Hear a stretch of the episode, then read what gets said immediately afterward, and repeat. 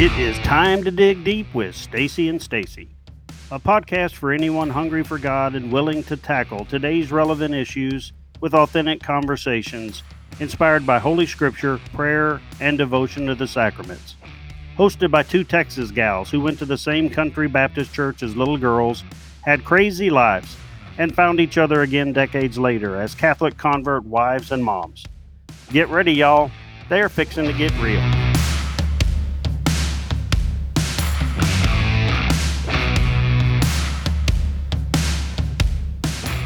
Hi, I'm Stacy Trasancos. And I'm Stacy Farquharson. Happy Friday. Woohoo! It's September the 30th, the last day of September. And this is the 15th episode of season two of the Stacy and Stacy podcast. And we want to thank you for listening to us. And we also want to remind you that we are here every morning, Monday through Friday anyway, at 8 o'clock, just in time for your drive to work. So we're going to start with a quick prayer and then we do a short scripture reflection and a current topic discussion. And uh, you can join us, join in on that discussion by messaging us on Facebook or go to our website at staceyandstacy.site and you can contact us from there. And today is uh, the memorial of St. Jerome. So we're going to talk about him for just a second and then we'll do our scripture reflection. And then Stacy is going to talk about and Stacy what do you Stacy the other Stacy yep, is going to talk about um, based on the scripture reflection talk about the hierarchy of truths. This is a concept again you know a lot of the things we choose to talk about are things that we struggled with too that we just want to clarify and, and explain to you the hierarchy of truths kind of confused me because I didn't understand um, what that meant. Like, are some things less true than others? No, that's not what it meant. It meant and and the development of doctrine. So we want to dive into that. It's in the Catechism, um, and it and as we're going through our life today, trying to figure out what does the church teach um, I think it's important to know because a lot of us are are humble and obedient, and we want to do what the church teaches, but sometimes it's not all that clear. So I think it's important to understand what we mean by hierarchy of hierarchy of truths. Over to you, Stacy. I That's can't talk. okay, let's start with our quick prayer in the name of the Father and the Son and the Holy Spirit. Lord, we thank you for your guidance when we don't have the answers. We know you do. We, we thank you for loving us and we thank you for helping us. And uh, we just thank you for you this morning. We thank you that you are such a good God and that you love us. We would be lost without you, Lord. We ask that you open the eyes of our understanding, that we would comprehend the scriptures, and that you would give us uh, fresh eyes to see you with and ears to hear what you have to say to us. In the name of the Father, and the Son, and the Holy Spirit. Amen. Amen. And just like I do every morning, grab read your Bible, Bible. spend some time with the Lord today. Stacy says, read the Bible. yes, read it. so, uh, like I mentioned earlier, today is the memorial of Saint Jerome, priest and doctor of the church, and uh, probably best known for the Latin translation of the Bible known as the Vulgate. And when I uh, looked up some information about him. It says it took 30 years to complete that. So that was a huge undertaking. That is. Um, I actually went to Catholic.org. So if you want to read the article there, you can. But something that really um, just jumped out at me that was interesting that I wanted to share. He was born in 342, 342. So that was pretty close to the time, but just a few hundred years uh, after Jesus was here. And there was at that time a dispute going on. It didn't tell what it was, but he wrote to uh, Pope Saint Damasus. And this is in quotes, and this really jumped out at me.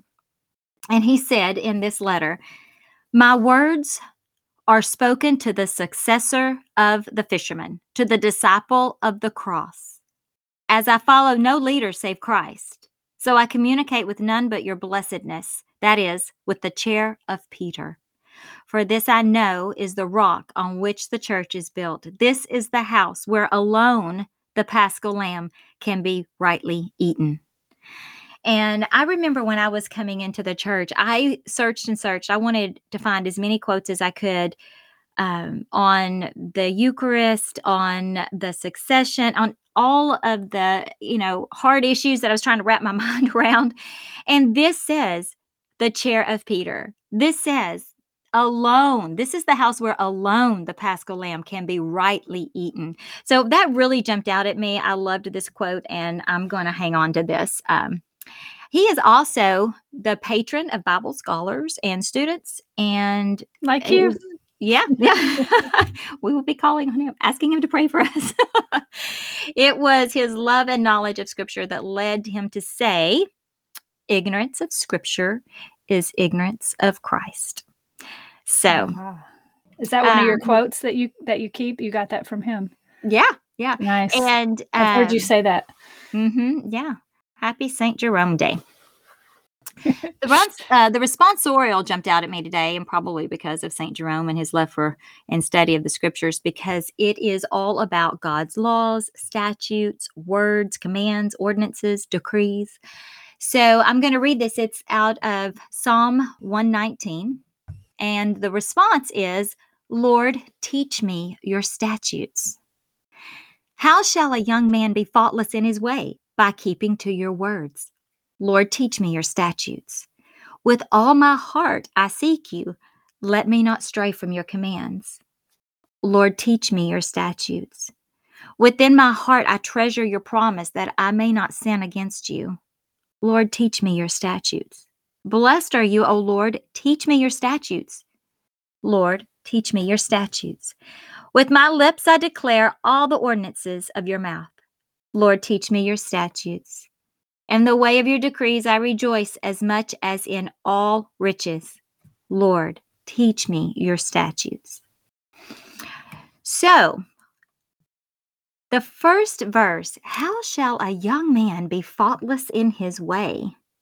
By keeping to your words. Mm-hmm. That makes the words of God pretty important because even though none of us can be perfect, this is going to give us an advantage because it says, if I keep your words, it will help me not be perfect, but faultless in his way, it says. The footnote in my Bible that I was reading says, the love for God's word is love for God. And it's expressed in the attitude of our heart, in our actions, and in our words. And that made me think that, you know, people will know who we are and whose we are by the fruit we produce. If a tree produces apples, well, we can pretty much assume it's an apple tree. Our fruit is is telling, um, good or bad. We produce good fruit when we stay connected to God. Apart from Him, we can do nothing. We can't produce that good fruit on our own. And this footnote footnote really spoke to me because uh, love for God's word is love for God reminded me of what Jesus said in John 14. If you love me, you will keep my commandments. You'll do what I ask you to do. I know this to be true. I know it to be true because the more that I read and study the word, and I love scripture, I do. I have always loved scripture. But the more that I read and study it, the more he reveals to me, the more I feel like I get to know him. The more that I read and study the Holy Scriptures, I, I just, the more I discover how much he loves me. And in turn, the more I love him, it's true that we love him because he first loved us and my love for him grows. The more i want the more i read the more i i i want to read and the more i get to know him the more i love him and and the more i want to live according to his word. The next verse says with all my heart i seek you. Let me not stray from your commands. The Bible tells us to seek the Lord. It says, Seek the Lord and his strength, seek his presence continually. Well, how do we do this? One way might be pray, read, praise, repeat. When we seek him, we will find him. That sounds like my shampoo bottle. Wash, rinse, repeat. yeah, it's good though. There's a cycle to it, a pattern. yes, yes. Just keep knocking. That's it. Just yeah. keep asking and you it will be given to you. Keep seeking and you will find. Keep knocking and the door will be open. We just have to pursue. Um Within my heart, the next scripture says, Within my heart, I treasure your promise that I may not sin against you.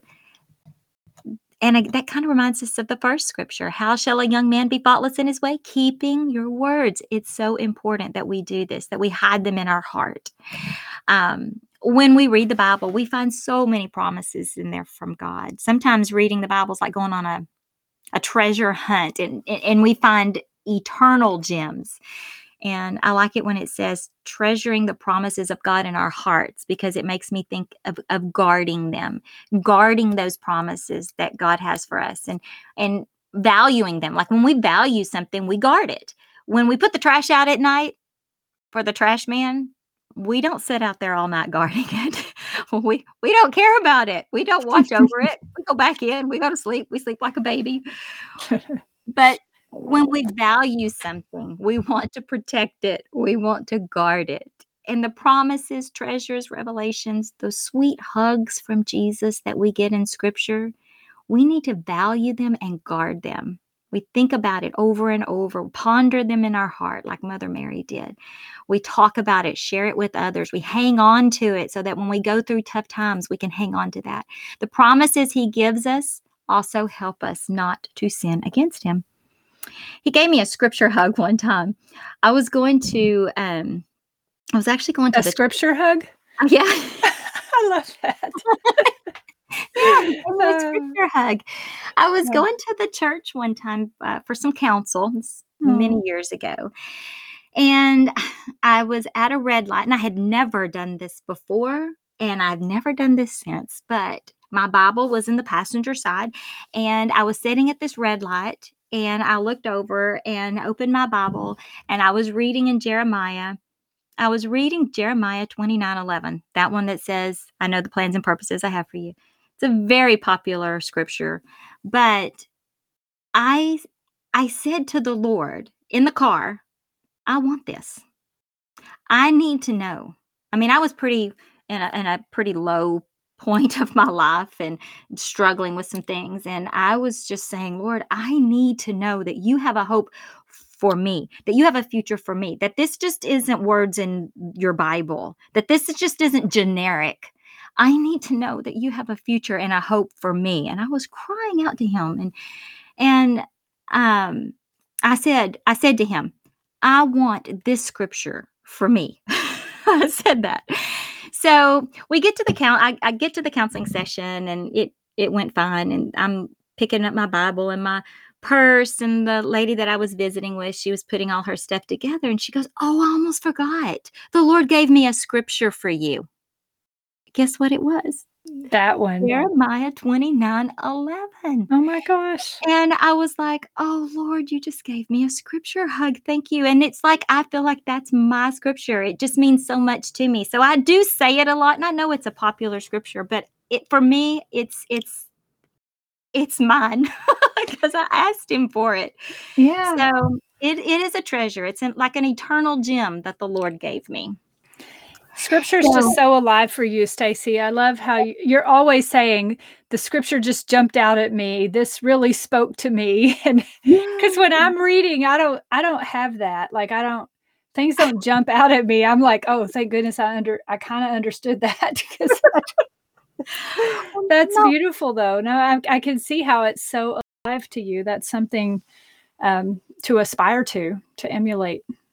Yeah, I you know that it tells us that I guess it's because I've just been you know in my life I have been so down mm-hmm. and just you've been hurt dealing with yeah a lot and there have been times where I just literally and literally feel like I'm I'm weak, I'm tired, I'm I'm just beaten down just like battle weary, right? Yeah, like I'm yeah. just fighting and I just I'm running out of, you know, energy and and I have picked up the Bible and and been reading it and literally feel like my shoulders go back and my head come up and I just feel like he's strengthening me and and so that scripture that says the the word is alive and active I just mm-hmm. really feel like sometimes and I mean not not every time that doesn't happen every time but but sometimes you know I just feel like I get filled up when I'm reading the word and it strengthens me. And um and I maybe that's why I love I love scripture so much. But it's beautiful. No, I I appreciate that because I read things like a chemistry book. I'm trying to understand I'm trying to Mm, understand. And. I, I never really think about reading scripture in the way that you do as it leaps out, but I do now because of you. But so well, thank you.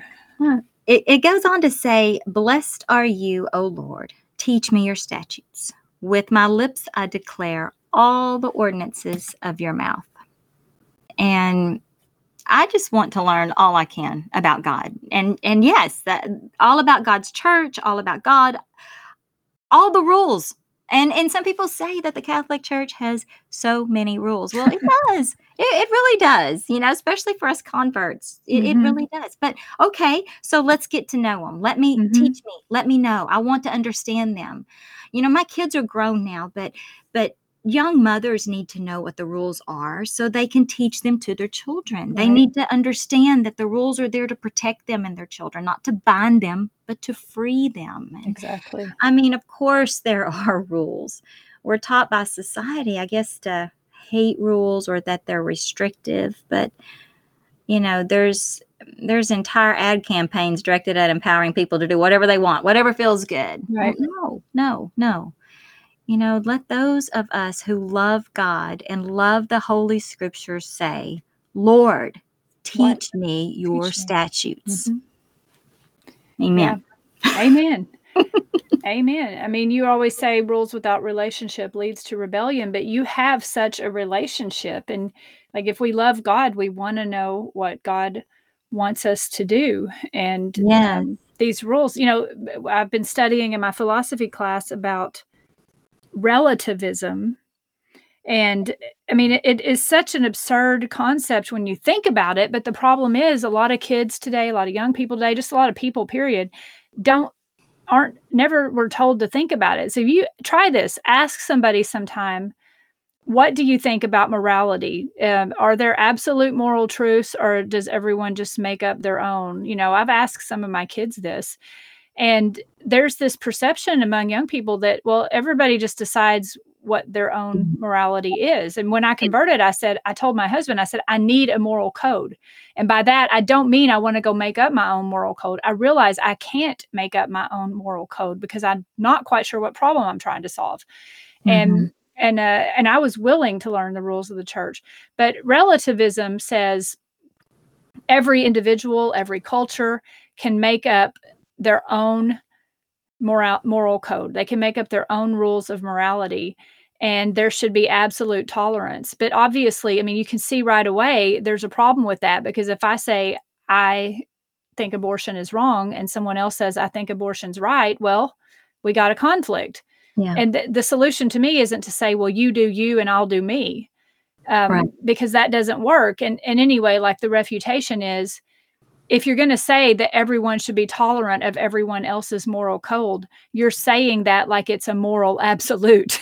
Therefore, there can't be. Yeah, Right. I, I could say everybody has to mind my rules, and that's my moral code, and then we've got an insurmountable problem, and the only way to solve it is by by force. The powerful wins, and that's not freedom at all. So um, I thought that was profound learning about it, and and that feeds into our desire to know what God teaches. Yes. So that so I so I learned when I was studying. I mean, that's me. I'm like, I, RCIA did not tell me enough. I still don't know. I, I need. I, I learned a lot, but I need more. And Mhm. uh, that's what led me to start studying theology back in 2010, and you know, back studying philosophy now. And you're studying scripture at the University of Dallas. It led me back because I want to know what God says. And here's what I learned. Okay, I'm studying dogmatic theology. I'm like there with my pencil and my paper that first day. I'm like, okay, tell me the rules. Just tell me the rules. Let's get this done. I'll finish it all right now. Just tell. And what I learned is the church, even though we have something called the magisterium, which is the teaching arm, and even though we have dogma, which sounds really sure rules, really hard and fast rules, even though we have that, the church also guides us with this beautiful living doctrine. And I was so confused. I'm like, what do you mean? If the truth doesn't change, what are you saying? It changes? The dog doctrine develops over time, it changes. Like, I don't get it. Why can't you just give me my checklist of rules and I'll follow them all? and and I learned that it's not that easy. And I hear Catholics all the time telling people the same kind of idea that these are the rules the church teaches. I'm telling you what they are. Now you do what I say. And what they're really trying to do is take power for themselves. Mm. They want to be right. And got, we got to guard against that. What the church more does is guards dogmatic truth. So there's dogmatic truths, there's teachings of the church, there's theological opinion, there are uh, less certain truths. And then and those less certain truths are things that we increase our understanding of so we as we increase our understanding of them the doctrine develops the truth never changes our understanding as we apply it in our moment in time in our lifetimes does change because we don't know everything so the cat so mm. i don't want y'all to think i'm making this up the catechism has it's in the catechism of the catholic church sections 88 and 90 say this Dogmas are lights, lights along the path of faith. They illuminate it and make it secure. Hmm. Conversely, mm. if our light is upright, our intellect and heart will be open to welcome the light shed by the dogmas of faith. So that that's like that's like me. I'm I'm like all in. I, my heart's open. Shed that light on me. Let me have mm-hmm. the light, so I don't have to wander around in the dark. I want the lights on my path. I want that freedom of being able to see where I'm going. you know, because right, you're not free right. if you're walking around in the dark. Right. It goes on to say, I'll read this next part because I think it's important. The mutual connections between dogmas and their coherence can be found in the whole of the revelation of the mystery of Christ. In Catholic doctrine, there exists an order or hierarchy of truths, since they vary in their relation to the foundations of the Catholic faith. So, to unpack that a little bit because I was like, what? Like, this sounds like I've got to do some thinking. Um, and, and we are talking about prudential judgment. We're talking about how the doctrines are applied in your time and place. You know, if you're in doubt, go talk to your priest. That is by the principle of subsidiarity, where you need to go first. Um, but a dogma is this dogmas are doctrine. So, first, let me back up. A doctrine just means a teaching the word doctor comes from that word. It's Latin. It means to teach. A doctor means one who teaches. So doctrines are teachings. Dogmas are doctrines, but they are more specific and directly connected to divine revelation, connected to what D- Jesus said. Other doctrines radiate from the certain dogmas. As theological understanding increases over time, doctrine is developed. And so that's the logical flow that the hierarchy of truth is referring to. And I can give you an example because that's a mouthful. Mm-hmm. The doctrine of the Holy Trinity, it's another one of those things I knew about as a Protestant and I, I didn't care about as a non religious person, a nun. But it was beautiful becoming Catholic the the revelation of the holy trinity we never would have figured this out on our own you wouldn't have sat around long enough and figured out god is one and triune that god is god the father god the son god the holy spirit one god three persons we do, we never would have figured out there's nothing reasonable about that it's reasonable to believe it because God told it to us. Christ revealed it in the scriptures. And I had to learn all the scriptures, Stacy, that prove the doctrine, the dogma of the Holy Trinity. Mm. So this, this was directly, Christ came to this earth, and that's one of the things he came to tell us this concept of many persons, one God. And, and so when the church teaches then so this is not a dogma this is a teaching when the church teaches that marriage is indissoluble that true sacramental marriage cannot be dissolved. You cannot break that bond. It is a reflection of the Holy Trinity. Just mm-hmm. like God the Father and God the Son together as one substance spirate forth the Holy Spirit. We prayed that something like that in the Creed. You can't break God. You can't break marriage either because of that communion, that two become oneness of sacramental marriage. You can't break it. You can work within it and solve your problems, but you can't break it. You could get a civil divorce and go to the other sides of the earth, but that bond did not get broken. You could be sinning, that bond wouldn't get broken. So once you have a sacramental marriage, that's it. That is a new a new creation and it, is not going to be undone on this earth. Mm. But you've got to understand, you've got to be able to understand starting from the dog- dogma of the Holy Trinity why that flows down. Like the the indissolubility of sacramental marriage doesn't make any sense if you don't know about the Holy Trinity. Does that does that make sense, Stacy? Yeah, and it's beautiful and it's powerful, and I love that. I love it when you talk uh, about marriage and the Holy Trinity because it's it's just beautiful. It gives me a lot of hope. Yeah, and you know, I mean, as as Protestant, you know, I knew that our marriage on earth was a reflection of um, the relationship between the Father, Son, and Holy Spirit, but it goes so much deeper, and there's so much more, and you know that that's just. I was talking to Pat the other day, and I was like, "Well, I had some truth." you know, I had truth. And you did. Like, but now there's the fullness. There's Yes. so much more. I just love it. I love it. And that's, you know, learning. I mean, I really think that the reason that, you know, God's timing's perfect for everything. And I really think that the timing of me taking this um, biblical studies Mhm. program is now because I am Catholic and I um, um and I, I've said this before, learning it through the lens, but that's so it means so much to me because I if I had taken this earlier, if I had gone to um, you know study the Bible more deeply as a Protestant, I would still not have the fullness. And I'm just so thankful for God's timing and the beautiful teaching of the Catholic Church. It is beautiful. And it and it, you know, it does mean we have a lot of work to do because we have to learn what those different levels are. And I, I just want to I just want to throw out some more words before we wrap up this week. But um, because they helped me. They helped me. Like so there there are dogmas, the incarnation, the creation out of nothing in the beginning of time, the Holy Trinity, like we said, th- those are those are dogmas. You cannot deny them. If you deny them, you're not being Catholic. you're Mhm. not supposed. You can't. You can't deny them. They're truths. They're hard truths that Christ told us. That act of belief, like we talked about in a previous episode. But then theologians have names to distinguish the hierarchy of truth. So there are hierarchies. The first one, because I, I like terminology. The first one is called a doctrine is of divine faith, de fide divina in Latin. If it is explicitly found in Revelation, so even even from the hard dogmas, there are wordings that we use to talk about the Holy Trinity. There's correct words, like you can't say Jesus is part of the Holy Trinity. You can't say that because it's one. You can't you can't imply that it's got parts. It's all one.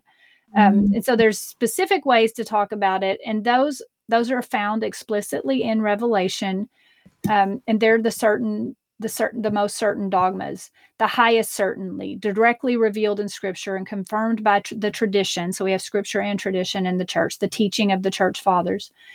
Um, and so that would be like the fall, the Old Testament, the covenant. So those are, like I was saying, de fide, di- divine, um, de fide dogmas, the highest certainty.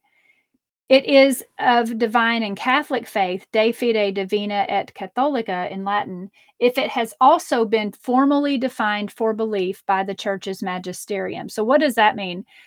If look in an encyclical, look in the catechism, those are things formally defined by the church, can't be denied either. Um, so they're, they're from they're from divine revelation, but they're also formally defined by the church.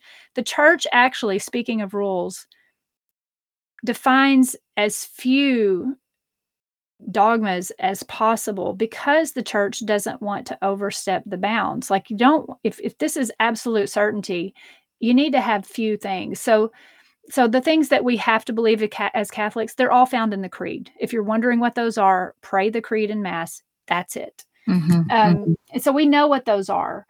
Um, then th- there are some called propositions that are close to the faith, fide proxima. These are opinions that are held unanimously by the church's theologians and bishops and cardinals and regarded as revealed truth but not defined as revealed. So so when there are things that the church believes um, and the theologians agree with even though even then they're kind of like well we we got to we got to think about this some more before we formally divine it. So again it's the human understanding that is increasing not the truth that's changing And and then so those are fide proxima. And then the last one falls into this big category of theological opinion or judicial prudent uh, prudential judgment. Got it backwards. and that, and that's where a lot of the arguing among Catholics comes from. I know we were in that argument a few weeks ago about um, can you attend an invalid wedding? Is it a sin? Well, it depends. It de- so the church is ne- that's why I kept saying the church is not going to rule on this as a defined dogma of the church because it's it, it is one of those things that varies by situation it's not situational ethics like you shouldn't you shouldn't tell someone to turn their back on on god obviously right. but there are situations that make it okay might be okay to attend a wedding if if if if if and if if you decide that that's the way to lead someone to Christ. And that's where you're, if you're in doubt talk to your priest. You don't need to listen to people on the internet because they don't know your situation and your life. You need to pray discern can't discern without praying and and talk to your priest if you're in doubt. But there's a, an enormous amount of rules that are just left to theological opinion and a lot of people don't realize that. So a lot what a lot of people do on the internet is name and even in real life they take their understanding of a theological opinion and they decide that is what the church teaches and nobody can disagree with me or they might you know like go to hell and you got to watch out for that because that's not actually how dogma works it's a lot harder than having a checklist. that was a lot of information, Stacy. That's what we so got. that's what we got. Okay, but it, it is. Um, I love it. It's part of the rich tradition that we have, and like Stacy yes. was saying earlier, we can read the old ancient church fathers all the way back from the time of Christ, the apostles, the church fathers, mm-hmm. to um, to deepen our understanding of these things. It's a rich tradition. It is. It is. I love the Catholic Church. Me too. well, I guess we better wrap it up today. I've said all I can say. I'm getting um, but, but thank you for letting me go through it. Okay. No, I love it. I love it. All I love listening to you. Okay. Which one are you? I am. Oh, let's get it right today. Okay. I'm Stacy Farquharson. I'm Stacy Trasancos. Until next time.